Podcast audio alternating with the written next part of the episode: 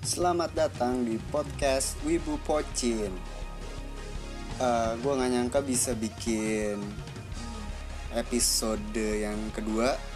Uh, Pendengar masih sedikit tapi ya one step at a time lah ya. Semoga nanti bakal lebih banyak yang dengerin. Untuk episode kali ini kita bakal ngomongin One Piece tentunya chapter 920 uh, terus nanti bakal ada bahasan tentang Hunter x Hunter dan Boku no Hero. Oke okay. mari kita mulai.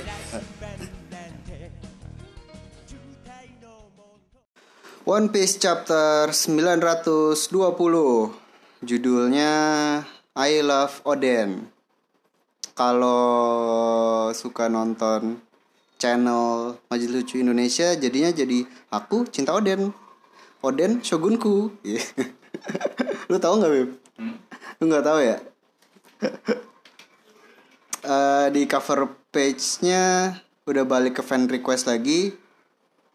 Gambarnya Sanji sama Zoro berantem. Yang aneh adalah di mimpinya Sanji ada Nami tapi di mimpinya Zoro ada chopper, why? Cukup aneh.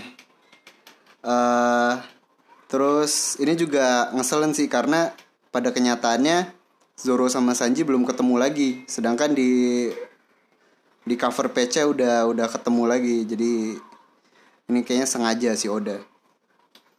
Terus masuk ke dalam chapternya si Kenemon bercerita tentang kehidupan dari Shogun Oden dari awalnya dia dibuang dari ibu kota sama ayahnya.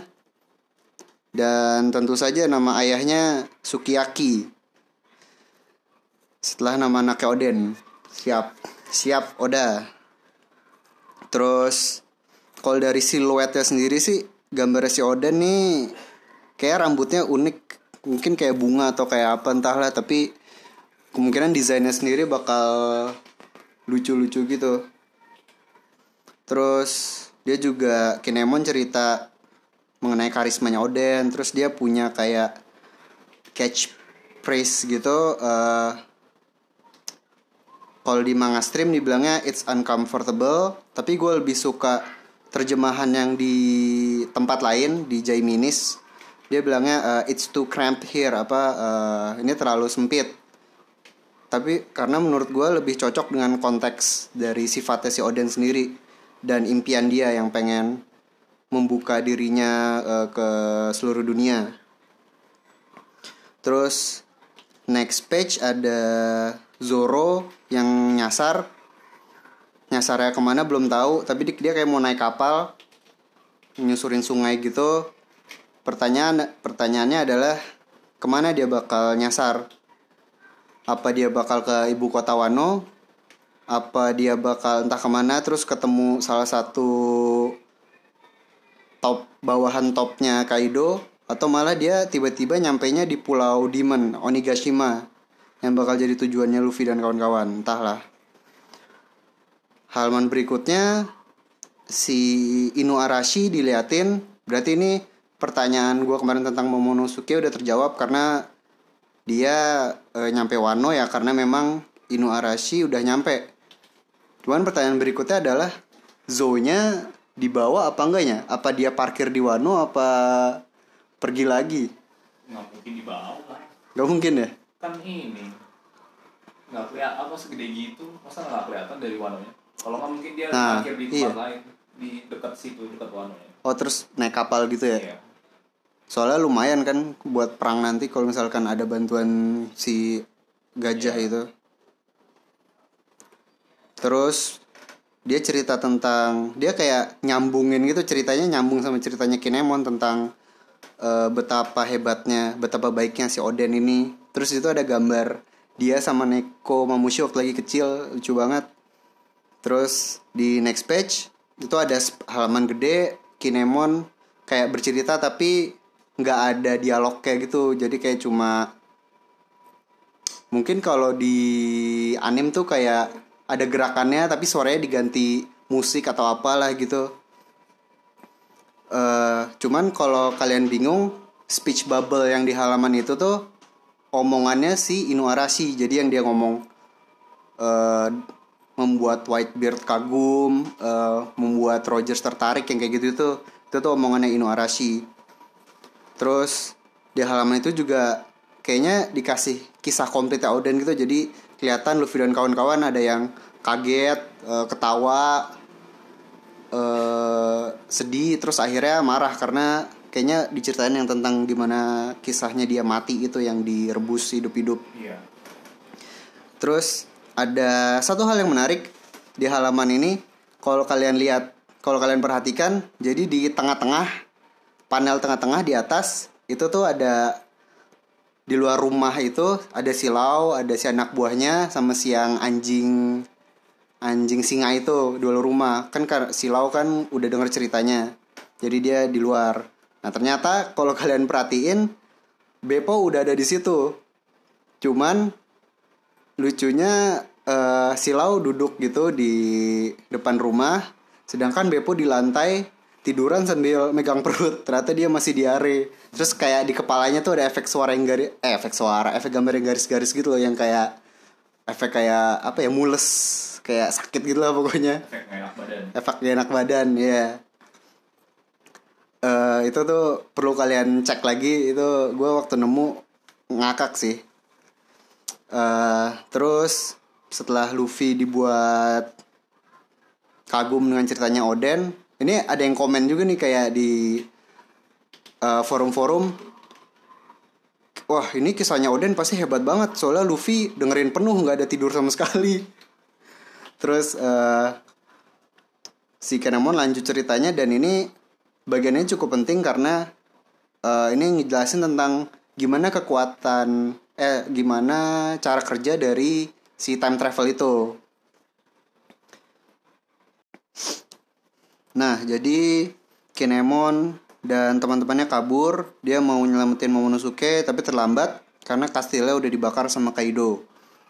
Nah, di gambar itu di panel itu ada yang menarik. Jadi diliatin di sisi kiri tuh ada Kaido, sedangkan di sisi kanan tuh ada siluet tiga orang yang gue yakin itu adalah uh, top member dari Beast Pirates yaitu uh, Three Calamities. Karena yang kiri tuh kelihatan banget kayak si Jack.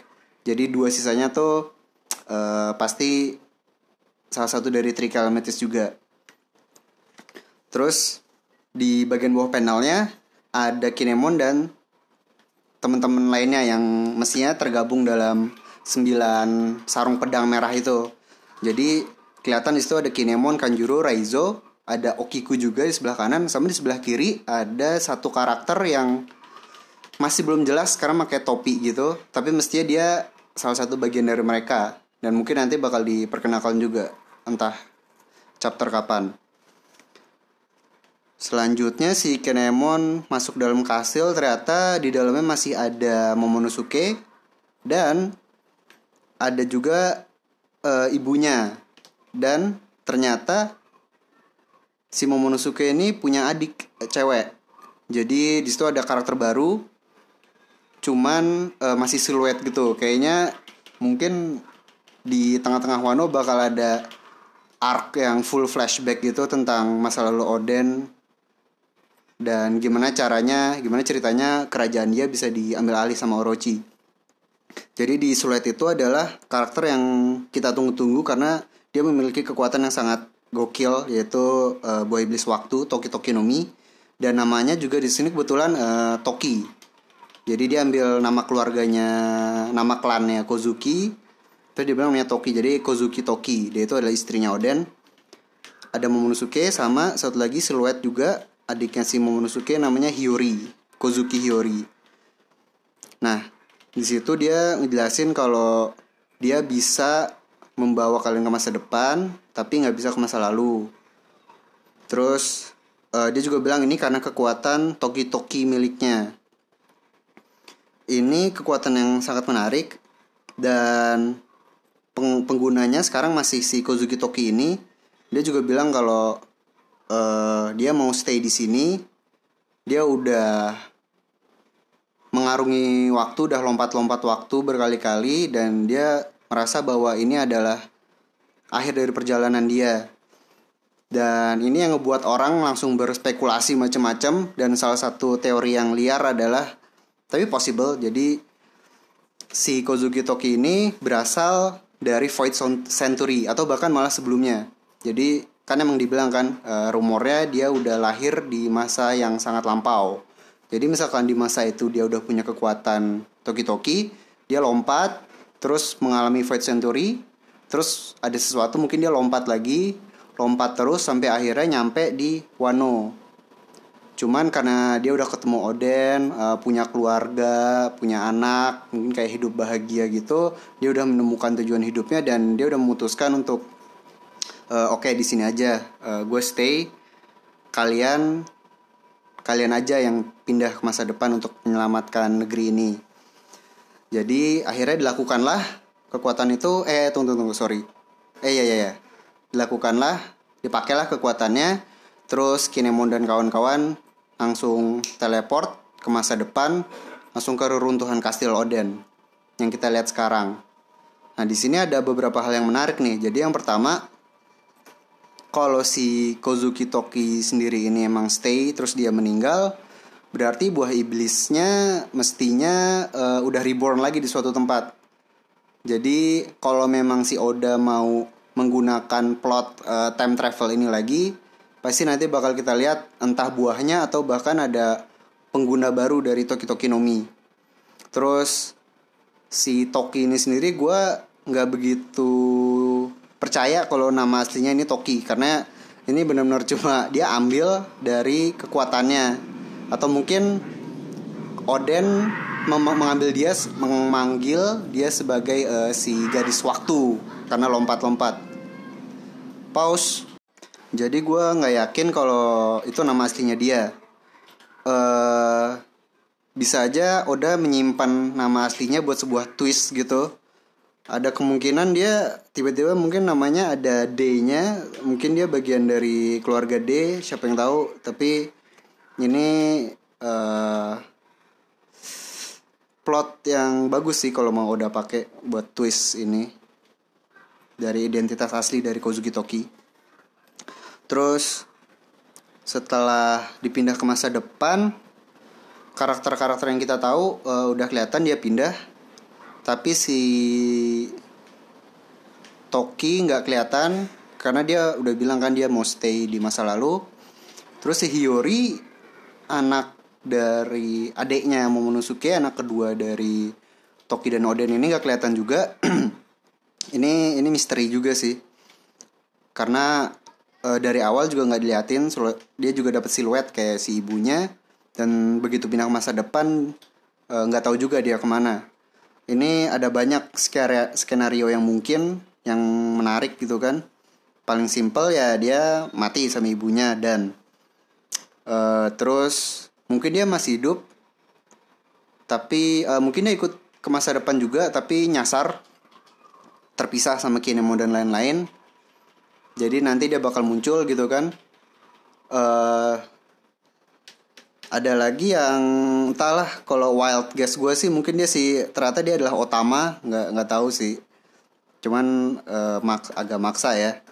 Terus skenario lain yang agak menarik adalah dia stay tapi nggak meninggal. Jadi somehow dia bisa hidup dia bisa survive. Jadi begitu nanti ketemu Hiyori yang kita lihat adalah Hiyori yang udah tumbuh 20 tahun.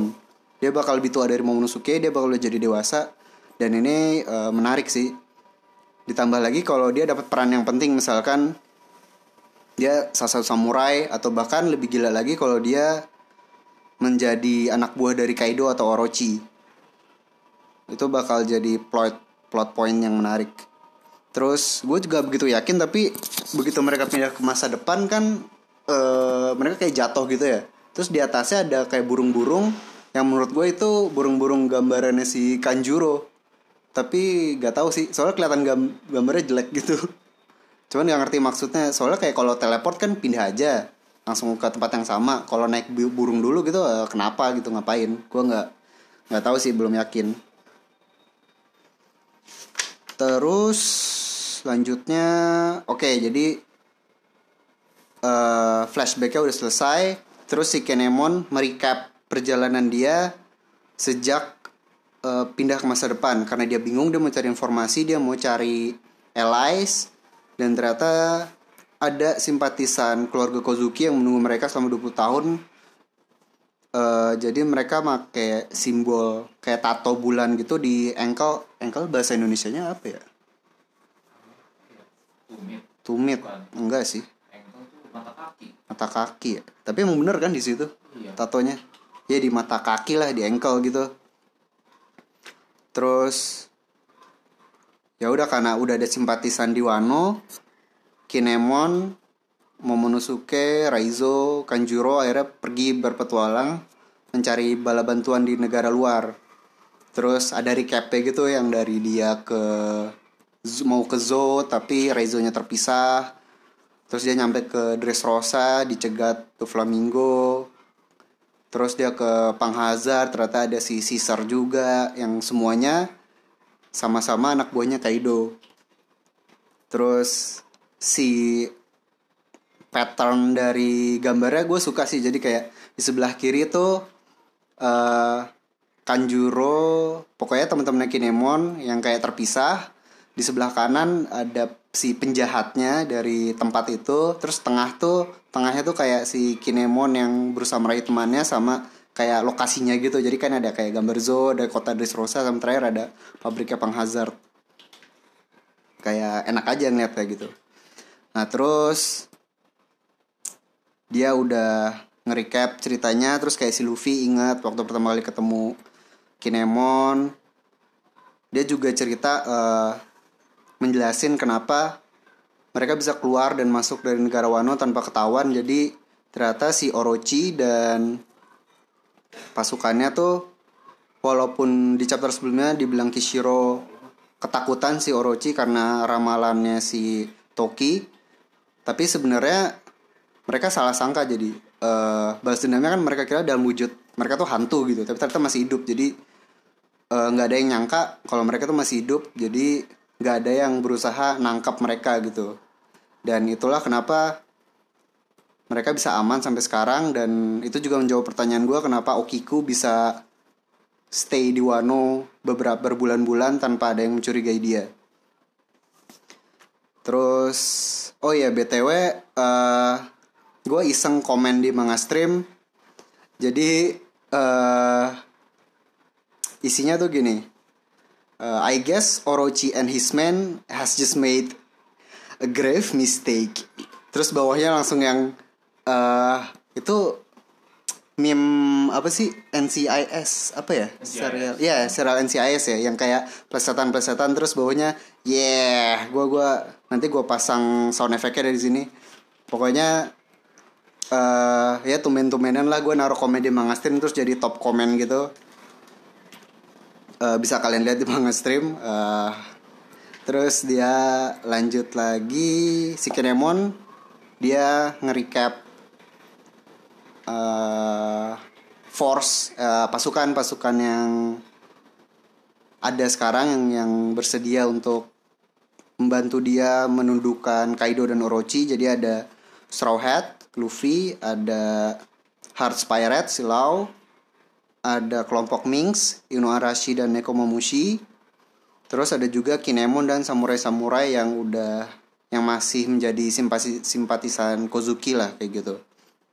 Dia juga bilang kalau maunya sih nggak perang, tapi soalnya dia sendiri pengennya 5000 orang idealnya gitulah kalau mau perang tapi dia sendiri tujuannya bukan open war kayak gitu tapi gue sendiri jadi berpikir soalnya karena ini kayak stealth mission gitu sedangkan kita tahu Luffy, Zoro, khususnya Luffy dan Zoro sangat buruk dalam hal ini. Jadi kemungkinan ada kemungkinan banget jadi ketahuan dan akhirnya jadi perang besar. Dan entah kenapa ini mungkin foreshadowing atau apa tapi si Kinemon kan bilang dia butuh 5000 orang. Kebetulan Grand Fleet dari Straw Hat itu jumlahnya juga 5000 orang, lebih tepatnya 5500 kalau dari wiki One Piece. Jadi mungkin aja di puncak perang di Wano ini Grand Fleet dari Straw bakal datang semua bantuin Luffy. terus dia juga ngejelasin bahwa rencana dia adalah untuk melakukan raid uh, penyergapan di pulau tempat Kaido tinggal yaitu Onigashima rencananya bakal dilaksanakan dua minggu lagi di dalam waktu sana pada saat festival api Nah, si Onigashima ini sendiri sebenarnya udah beberapa kali diliatin di chapter-chapter sebelumnya. Penampilan paling paling awal tuh gue inget di cover page-nya Karibo. Jadi di chapter itu kelihatan kan yang pulau pulau kayak salju gitu. Nah backgroundnya tuh si skullnya itu. Cuman kalau yang di chapter ini diliatin depannya kayak skull. Nah sebelum sebelumnya itu diliatin belakangan jadi kayak cuma kelihatan tanduknya doang. Selain itu penampilan dari pulau ini tuh pernah waktu uh, debut debut dari Kaido di chapter aku lupa chapternya pokoknya chapter yang perkenalan Kaido itulah jadi sebelum dia lompat dari pulau langit itu kan anak buahnya nyariin terus backgroundnya tuh di pulau itu sama persis. Dan penampilan dari pulau itu yang paling terakhir sebelum di chapter ini itu waktu Kaido diliatin full pertama kali. Eh enggak enggak sorry sorry. Waktu Kaido diliatin udah nangkep Kid terus Hawkins dan Apo udah jadi anak buahnya dia. Jadi sebenarnya pulau ini udah beberapa kali muncul lah sebelumnya. Dan hal yang menarik dari Onigashima ini sendiri ini kan artinya pulau setan. Momotaro. Momotaro betul sekali. Jadi ini adalah uh, reference ke kisah kisah apa ya? Bukan kisah klasik folklore ya. Dongeng dongeng. Dongeng di Jepang Momotaro. Pasti kalian udah sering baca atau at least kalau kalian nonton Doraemon pasti pernah lah ada cerita yang episode tentang Momotaro ini. Jadi dan dari dulu juga udah banyak yang nyambung nyambungin karena si Momonosuke ini aja namanya udah Momo depannya terus jadi uh, mungkin brief dari kisah Momotaro itu dulu sendiri jadi Momotaro ini bocah yang lahir dari buah peach. Peach, peach itu kesemek bukan sih? iya. Dari buah peach, terus dia berpetualang bersama anjing, monyet, monyet dan burung pheasant. Pheasant tuh burung apa ya? Unggas. Unggas anjir, unggas tuh. Ayam juga unggas. Burung itulah pokoknya, burung pheasant. Bersama tiga binatang itu dan dibekali dengan dango yang bisa menjinakkan hewan buas, dia pergi ke pulau Onigashima sama persis namanya dan menaklukkan si demon yang tinggal di situ agar mereka bisa hidup damai. Ini udah banyak banget yang bikin teori nyambung-nyambungin kisah ini dengan Momotaro. Sejauh ini udah banyak banget yang klop. Jadi pertama Momonosuke sebagai anak dari Oden yang ingin menumbangkan Kaido si demon uh, terus dia membawa dango yang bisa menjinakkan hewan buas itu kita udah lihat si Otama punya kekuatan buah iblis tersebut uh, mungkin bakal jadi peran penting juga waktu perang nanti terus tiga binatang yang menemani dia ini banyak udah banyak juga yang nyambung nyambungin jadi pertama anjing ini udah jelas banget si Inuarashi. Monyet itu Luffy. Ya simply karena dia monkey di Luffy. Terus si pheasant ini masih banyak yang berspekulasi sih. Karena belum ada yang pas banget lah. Paling sering orang bilangnya tuh si Marco karena dia burung kan walaupun burung phoenix. Cuman dia sendiri belum fix bakal nyusul ke Wano atau enggak. Awalnya gue sempet mikir kalau pheasant itu gue cari kan di Google Translate. Pheasant itu uh, bahasa Jepangnya kiji kiji. Terus gue bilang ah kiji? Ao kiji? Terus gue bilang wah apa ao kiji yang dimaksud dengan peasant ini?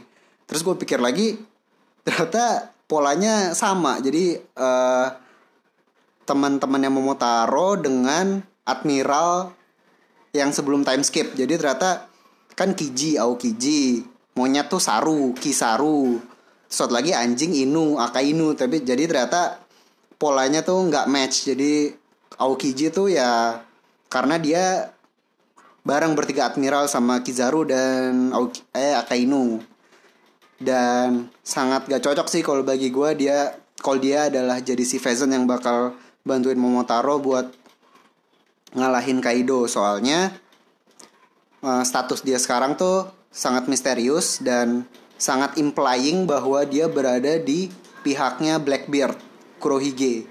Jadi dan udah lama juga nggak muncul. Jadi begitu dia muncul mestinya itu adalah menunjukkan atau membuktikan kepada pembaca seenggaknya bahwa dia tuh sekarang ada di uh, dark side. Sekarang kalau dia tuh lagi uh, temenan sama si Kurohige ini. Apakah nanti dia bakal jadi baik lagi atau enggak itu urusan nanti. Tapi mestinya dari sisi penulisan begitu next time kita bakal ngeliat Aokiji tuh mestinya dia nggak berada di sisi baik lah. Jadi Aokiji bisa dicoret. Mungkin balik ke Marco lagi tapi entahlah belum tahu. Terus chapternya udahan dan minggu depan break. Jadi nggak tahu deh minggu depan gue ngomongin apa. Terus uh, mungkin gue udah bilang ini sebelumnya tapi Arkwano ini menurut gue adalah tambang reference karena uh, selama ini reference-reference yang digunakan Oda tuh sifatnya global. Jadi karena memang pulau-pulaunya tuh referensinya ke berbagai negara. Nah sekarang referensinya kan Jepang nih. Jadi ada banyak banget hal yang bisa Oda ambil entah itu dari folklore, uh, sejarah asli atau uh, sesimpel budaya-budaya di Jepang. Toh dia orang Jepang gitu. Dan dari chapter ini sendiri mungkin ada ada banyak sih tapi gue sendiri bukan apa ya gue nggak nggak afal nggak fasih dengan sejarah-sejarah Jepang gitu apalagi di zaman-zaman sebelum zaman sebelum modern gitu kan zaman-zaman samurai tapi ada banyak yang reference gitu kalau penyerbuan Luffy dan kawan-kawan ke Pulau Onigashima ini e, mirip sama kisah 47 Ronin. Jadi di cerita itu ada seorang samurai yang apa ya dihukum dengan tidak semestinya oleh pihak penguasa uh, pihak pemerintah. Terus akhirnya ronin-ronin yang tersisa ini melakukan balas dendam dengan cara menyusup ke dalam uh, kastil si penguasa korup ini di tengah malam terus uh, ngehajar semua orang yang ada dalam situ dan akhirnya si orang yang jahat ini uh, mati juga lah karena tujuannya emang balas dendam. Setelah balas dendam, semua dari Ronin ini menyerahkan diri ke polisi ke pihak yang berwajib dan akhirnya mereka semua melakukan uh, seppuku apa yang bunuh diri itu loh. Ritual bunuh diri yang di Jepang itu. Tapi yang melakukan cuma 46 karena sisa satu Ronin yang terakhir itu dia kayak apa ya live to tell the tale gitu ya. Jadi uh, untuk mem memberitahu gitu loh uh, kisah dari Ronin-Ronin yang lain. Dan ini lumayan populer karena kalau nggak salah ada adaptasi film Hollywoodnya juga tapi beda sih ceritanya. Mungkin kalian bisa tonton atau kalian bisa baca di Wikipedia tentang sejarah dari 47 Ronin ini. Uh, kalau ada uh apalagi yang ketinggalan? Uh, oh ya jadi kan tadi ada ini ya. Uh, sembilan sarung pedang. Salah satu anggota dari sembilan sarung pedang yang udah diliatin tapi belum dikenalin. Dia kan pakai topi apa ya kayak topi jerami terus uh, ada pola kotak gitu di tengahnya. Nah ini tuh ini ada aja yang nemu. Jadi dia bilang kalau karakter ini adalah udah pernah dilihatin sebelumnya yaitu pada saat cover page. Cover page di mana ada labun dan krokus yang di Tanjung Kembar itu jadi di gambar itu kita tahu jadi ada krokus madep ke kita gitu kan. Terus ada satu orang yang temenin dia minum cuman karena dia pakai topi apa pokoknya segalanya nggak nggak kelihatan gitulah ketutupan minum bareng gitu. Terus dari dulu kan udah banyak yang berspekulasi ini siapa karakter ini sebenarnya. Dulu sih paling banyak orang ngira dia itu si Golden Lion Shiki yang muncul di moviesnya One Piece tapi sampai sekarang belum ke confirm dan sekarang jadi hidup lagi teorinya karena topinya kalau gue lihat emang sama persis sih. Jadi mungkin aja ini karakter yang sama. Jadi mungkin jadi uh, begitu dikirim ke masa depan dia terpisah terus eh, terus dia mungkin nyari allies dengan cara yang berbeda dengan Kinemon makanya bisa sampai ketemu Krokus dan lain-lain. Soalnya kan kalau emang dia anak buah Oden mestinya sih pernah naik di kapal Rogers juga. Jadinya ya pastinya kenal sama si Krokus kira-kira seperti itu uh, kayaknya udah deh. Ya itulah. One Piece chapter 920 Ya, abis ini kita bakal bahas serial Hunter x Hunter, Boku no Hero, dan lain-lain. Oke, sekarang kita ngomongin serial apa ya? Mungkin... Oh, tadinya gue mau bahas Shingeki no Kyojin, saat lagi rekaman ini chapternya baru aja keluar, chapter 110. Cuman kebetulan kan One Piece break juga minggu depan. Jadi kayaknya biar sekalian ngisi uh, episode minggu depan pembahasan Shingeki no Kyojin kita simpan dulu. Jadi chapter ini kita tahan dulu diskusi buat Shingeki no Kyojin-nya. Jadi kita bahas chapter lain dulu. Hmm, mungkin Boku no Hero chapter 201 lanjutan dari Simulation Battle kelas A lawan kelas B. Tim Yaoyorozu di chapter ini menunjukkan counternya. Ternyata Yaoyorozu sudah merencanakan sesuatu dan efeknya luar biasa karena uh, tim yang lain si Tokoyami, si cewek Invisible dan si Aoyama benar-benar tersudut. Dan dengan simply bantuan dari Yaoyorozu, isinya ada item-item yang membantu mereka buat mengcounter musuh mereka. Dan sesimpel itu si Tokoyami bisa ngalahin si cewek mushroom dan si cowok bayangan dibantu sama si cewek invisible. Tapi sini emang kelihatan sih untuk tim ini carry-nya ya cuma Yaoyorozu sebagai otaknya dan Tokoyami sebagai carry-nya untuk uh, physical attack dan serangan serangan-serangan lain. Kelihatan banget kalau si Aoyama dan si Hagakure, si Invisible Girl ini uh, bukan beban sih tapi ya titik lemah lah dari tim mereka.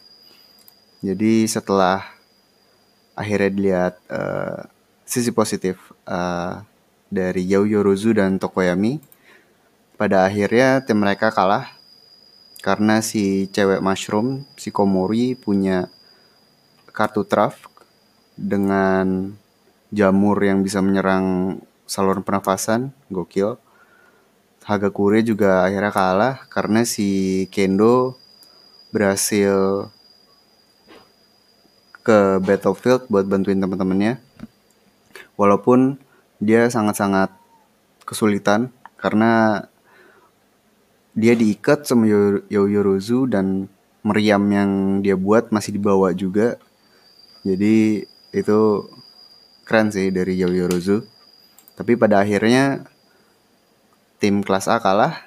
Jadi sekarang keadaannya satu sama antara kelas A dan kelas B. Uh, match berikutnya mestinya bakal menarik sih. Tapi kalau kita lihat chapter ini lagi-lagi pendek, cuma 14 halaman. Kemungkinan karena kan kemarin pendek. Terus untuk chapter ini kayaknya tujuan dari penulisnya cuma mau menyelesaikan yang tanggung kemarin itu. Karena kemarin cuma 12 halaman. Jadi kita bisa anggap ya chapter ini sama yang kemarin tuh satu chapter lah. Jadi nextnya langsung uh, ngegas battle selanjutnya. Oke, habis Boku no Hero ada Hunter x Hunter chapter 383 lanjutan yang kemarin. Jadi pesta makan malamnya dimulai.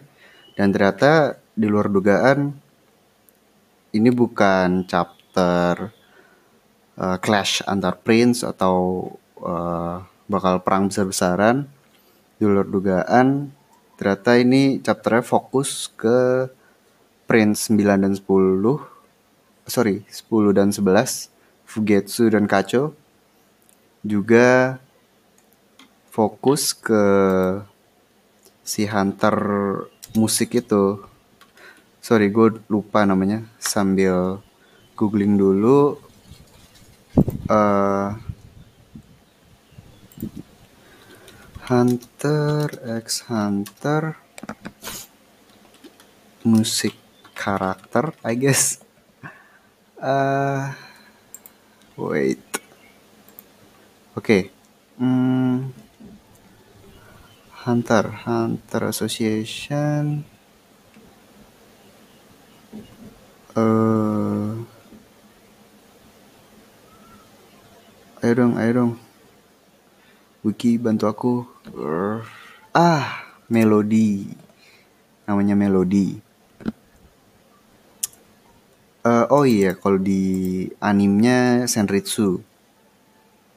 Senritsu ya artinya melodi juga sih Oke, jadi chapter ini fokus ke Senritsu dan Prince 10 dan 11, Fugetsu dan Kacho tentang cara mereka kabur dari kapal. Jadi setelah direncanakan dari chapter-chapter sebelumnya, chapter ini adalah eksekusi dari rencana mereka.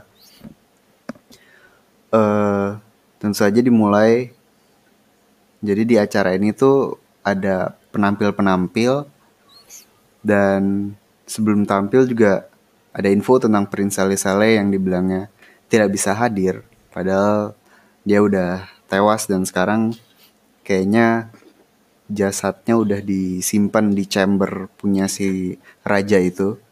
Jadi kayaknya sekarang udah keisi dua mestinya sih.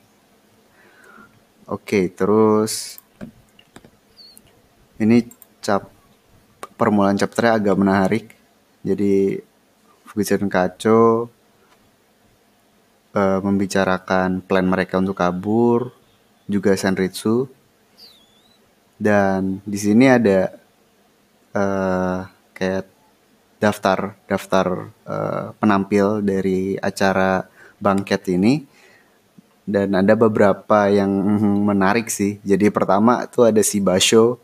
Basho tuh uh, yang si komisan Narumita Pompador dia tuh muncul pertama waktu arc Yorkshire Yorkshire City uh, kalau nggak salah dia satu tim atau lebih tepatnya sama-sama dipekerjakan ke uh, miliuner yang anaknya itu punya kekuatan meramal masa depan itu. Jadi dia sama Kuropika si Basho ini kerja bareng.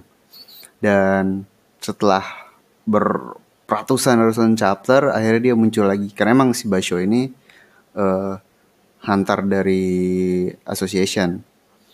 Terus di bawahnya lagi ada unexpectedly ada Izunafi. Izunafi ini gurunya Kurapika dan dia juga anggota Hunter Association yang dipekerjakan dalam misi ini di kapal menuju Dark Continent ini.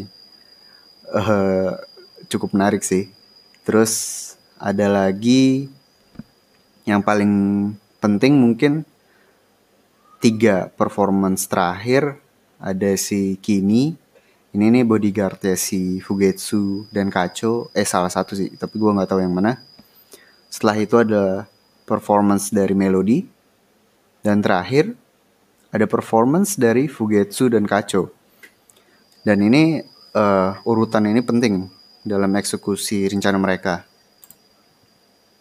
Oke jadi halaman berikutnya cuma kayak uh, para penampil tampil gitu kan. Basho rap battle ada Izunafi juga nyanyi rock.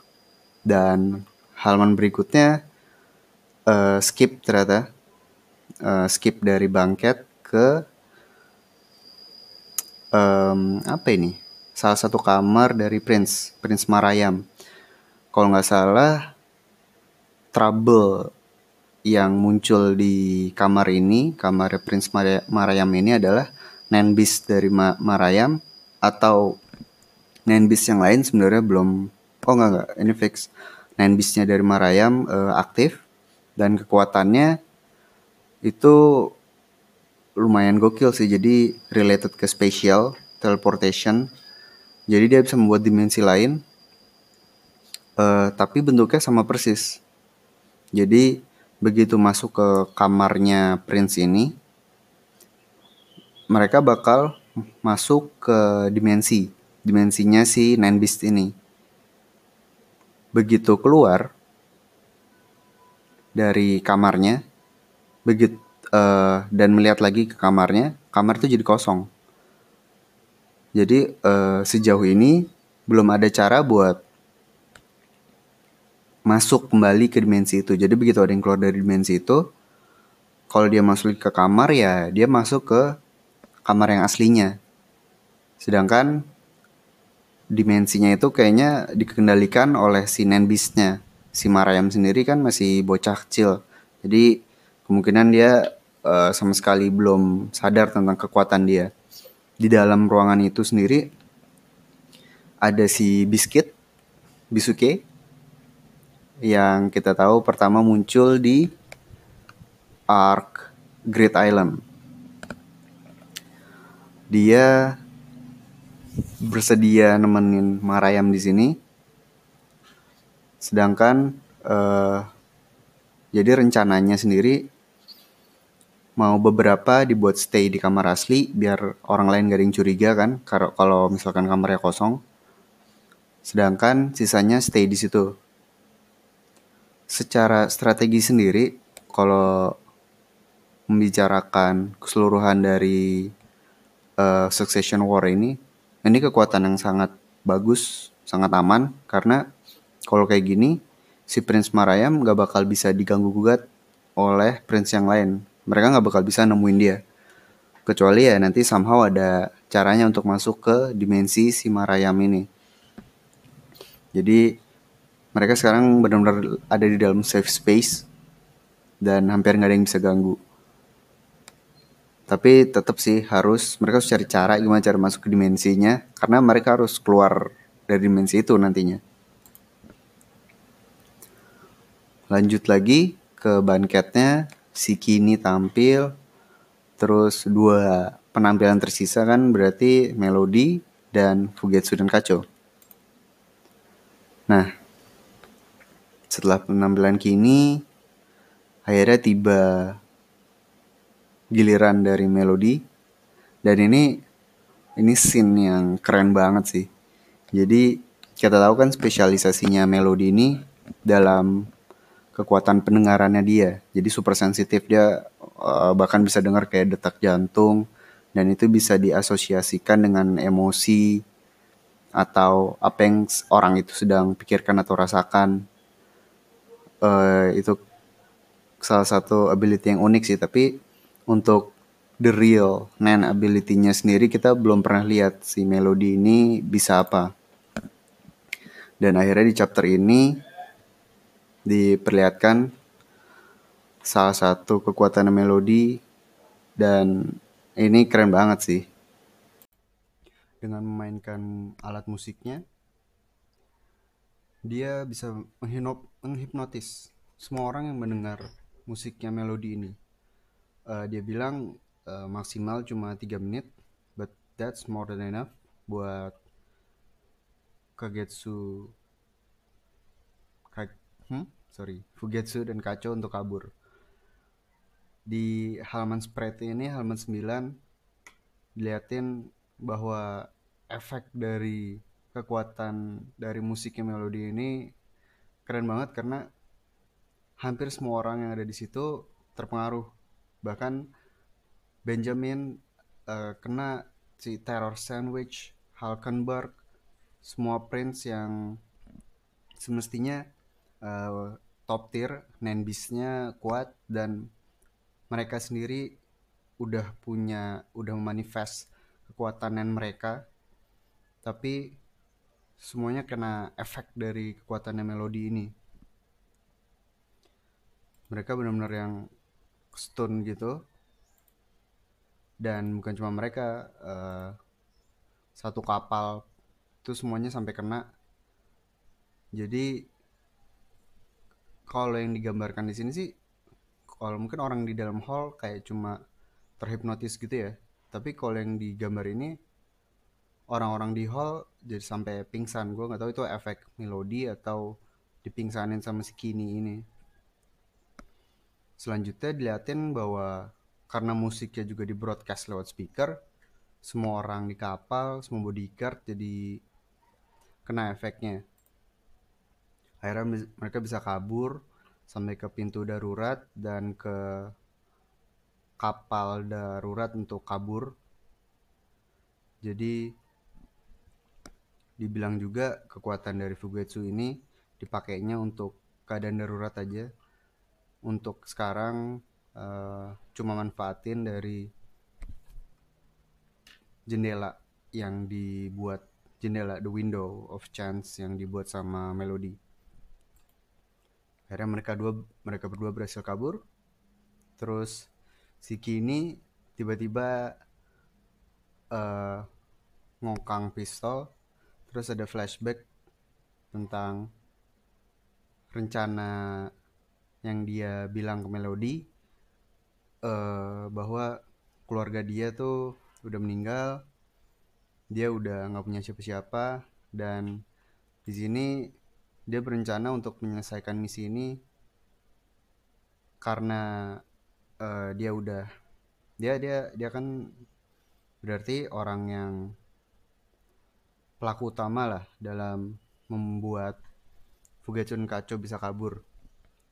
Jadi uh, akhirnya dia berencana untuk bunuh diri karena misalkan setelah musiknya melodi berakhir, setelah Fugetsu dan Kaco kabur, nanti si Kini pasti bakal ditangkap, bakal diinterogasi dan kalau melihat kekuatan orang-orang yang ada di kapal ini sih integrasi tuh bakal ekstrim pasti levelnya.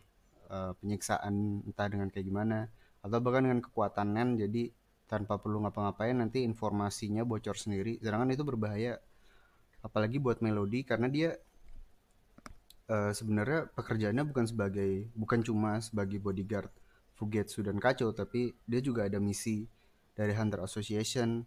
Karena uh, setelah nanti nyampe di tempat tujuan dia harus lanjut lagi ke Dark Continent yang asli.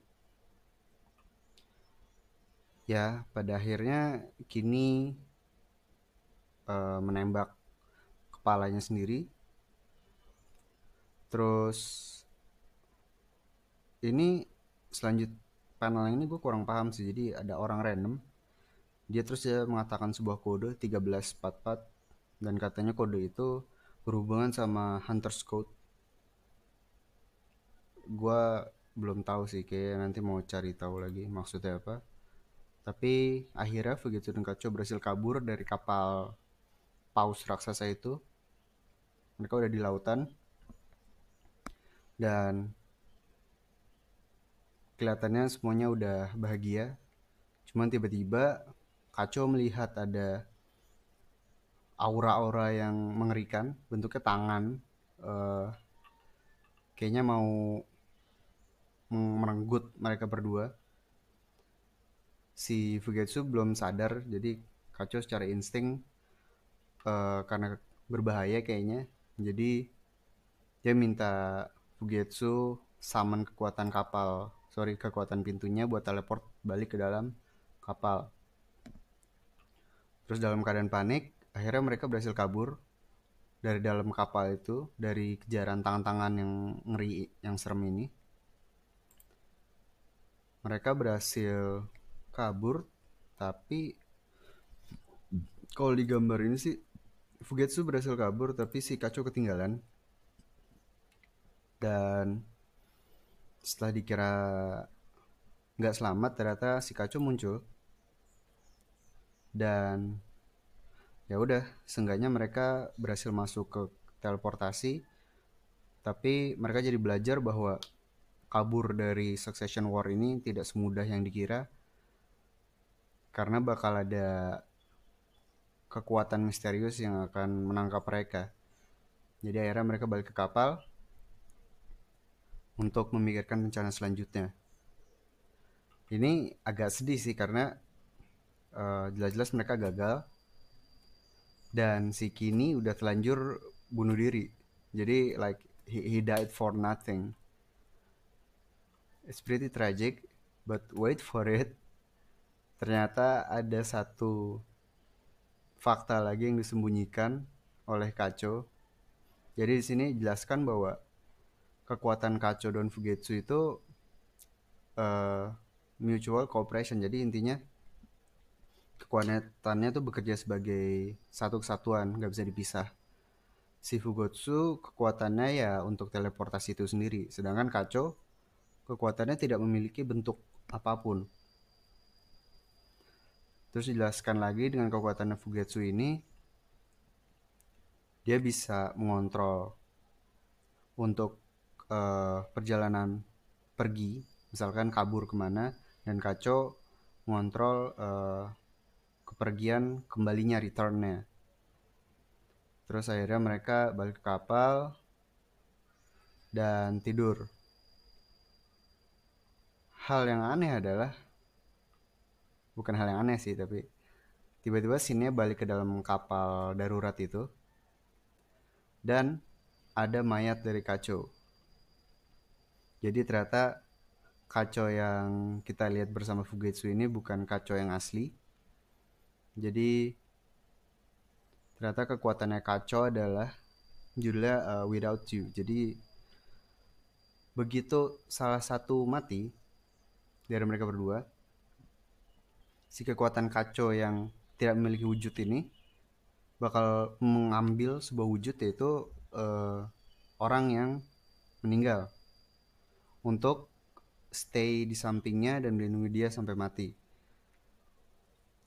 Uh, jadi yang hal yang gila di sini adalah Fugetsu nggak tahu bahwa orang yang ada di sampingnya bukan saudarinya lagi tapi cuma sekedar Nen yang mengambil wujud dari uh, saudarinya.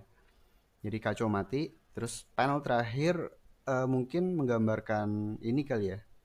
Jadi kan kalau emang plannya flawless, begitu mereka gagal, mereka bakal sempat untuk balik ke panggung dengan tampil jadi biar nggak ada kecurigaan jadi kemungkinan itulah yang terjadi di panel terakhir mereka tampil di bangket dan uh, sukses walaupun si kaconya itu bukan kacau yang asli. Jadi itulah akhir dari chapter 383 terus di sini Mang Astrim ngasih kejelasan tentang nama kekuatannya. Jadi uh, oh ya ngomong-ngomong si yang kekuatannya kacau ini kan kalau salah satu mati yang mati itu bakal digantikan oleh Nen. Jadi ini kalau misalkan yang mati pun Fugetsu jadi kekuatannya kacau bakal mengubah dirinya menjadi Fugetsu karena memang kekuatan mereka berdua ini uh, mutual jadi satu kesatuan bisa dibilang mereka berdua punya dua kekuatan itulah tapi sebagai satu entity. Terus yang menarik juga dengan kalau misalkan bisnya mengambil wujud dari orang yang meninggal terus apakah kekuatannya berhenti di situ atau nanti bakal ada kekuatan lain yang bisa muncul dari di, diri si Nanbis ini. Dan sebelum berakhir chapter ya di sini ada penjelasan dari Mengastream jadi nama kekuatannya itu Futari Saison. Dan ternyata itu adalah lagu dari Keiza aduh Keiza ke-46 tuh singkatannya apa ya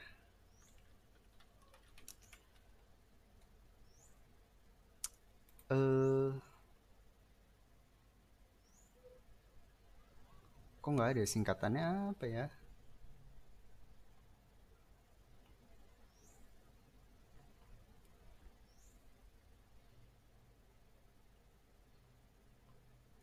Nggak ada.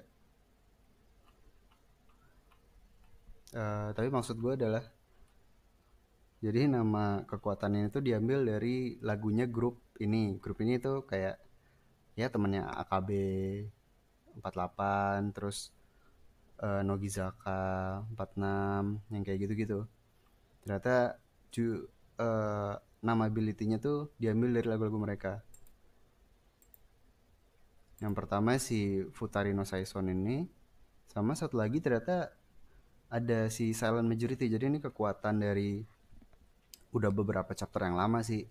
Waktu Kurapika ngajarin Nen terus ada pembunuh yang bisa uh, membuat orang apa ya kecekek sampai mati gitu tapi nggak nggak bisa ketahuan uh, asalnya dari mana. Kalau nggak salah udah udah ketangkap apa belum ya? Gue lupa. Tapi intinya si Togashi uh, mengambil inspirasinya dari situ. Ini mirip kayak si ini sih Araki penulisnya si Jojo jadi Jojo Bizarre Adventure uh, jadi nama-nama dari kekuatan dia tuh biasanya diambil dari artis atau album uh, barat biasanya sih gitu musisi barat terus kayaknya si Togashi mendapatkan inspirasi dari sana terus nama-nama ability-nya mulai ada ada reference-reference tertentu. Oke, jadi itu adalah akhir dari chapter ya. Uh, nextnya jadi kita nggak tahu bakal lanjut ke mana. Tapi gue habis baca ini sih kayak agak wow, that's that's crazy, that's fuck up kekuatannya. Bahwa si Kaco mati dan si Bugetsu nggak sadar. Mungkin nanti si Melody bakal tahu sih. Belum tergantung ya kekuatan. Jadi klonnya sesempurna apa. Tapi kemungkinan Melody bakal tahu kalau si kacau yang bakal dia lihat nanti itu bukan kacau yang asli tapi gak dia kayaknya nggak bakal bilang ke Fugetsu juga deh biar biar nggak sedih uh, oke okay, itu akhir dari chapter 383 Hunter x Hunter that was a good one. Okay, so that's all for this week's uh, episode. Untuk minggu depan, kemungkinan besar kita bakal bahas Shingeki no Kyojin seperti yang tadi udah bilang chapter 110 karena nggak ada One Piece. Uh, mungkin kalian sudah mendengar sayup-sayup Sasageo belakang. Gue nggak tahu sih kalau masang background music ini nanti bakal di take down apa gimana podcastnya tapi ini kan sambil coba-coba juga jadi bodo amat lah. Gue juga penasaran kayak gimana jadi uh, terus mungkin satu lagi gue suka kelupaan waktu lagi rekaman. Tiba-tiba keinget ada mau bahas The Promise Neverland, Yakuza Neverland sama Nanatsu no Taizai Seven Deadly Sins. Suka kelupaan karena mereka rilisnya nggak apa ya nggak reguler. Maksudnya biasanya kan hari Kamis atau Jumat. Sedangkan mereka biasanya rilis hari Senin Selasa. Jadi suka udah kelupaan gitu begitu mau dibahas. Mungkin next episode bakal gue coba bahas chapter terbaru dari The Promise Neverland sama anak Sumataiza uh, oke okay, sebelum ditutup mungkin satu lagi. Jadi sambil gue ngedit-ngedit sebelum rilis gue perhatiin ada perbedaan volume gitu. Jadi antar segmen ada yang kadang pelan tiba-tiba jadi naik suaranya berubah berubah gitu. Uh, emang sih karena gue ngerekamnya di beberapa environment yang berbeda. Ada di yang tempatnya beda ada yang pakai mic di komputer ada yang pakai mic di HP gue masih berusaha buat nanti cari biar konsisten gimana caranya. Mungkin kalian ada yang punya saran bisa kasih tahu juga. Gue juga udah bikin uh, email buat kontak buat feedback buat request. Langsung aja ke podcast wibupocin at gmail.com oke terima kasih semua. Dah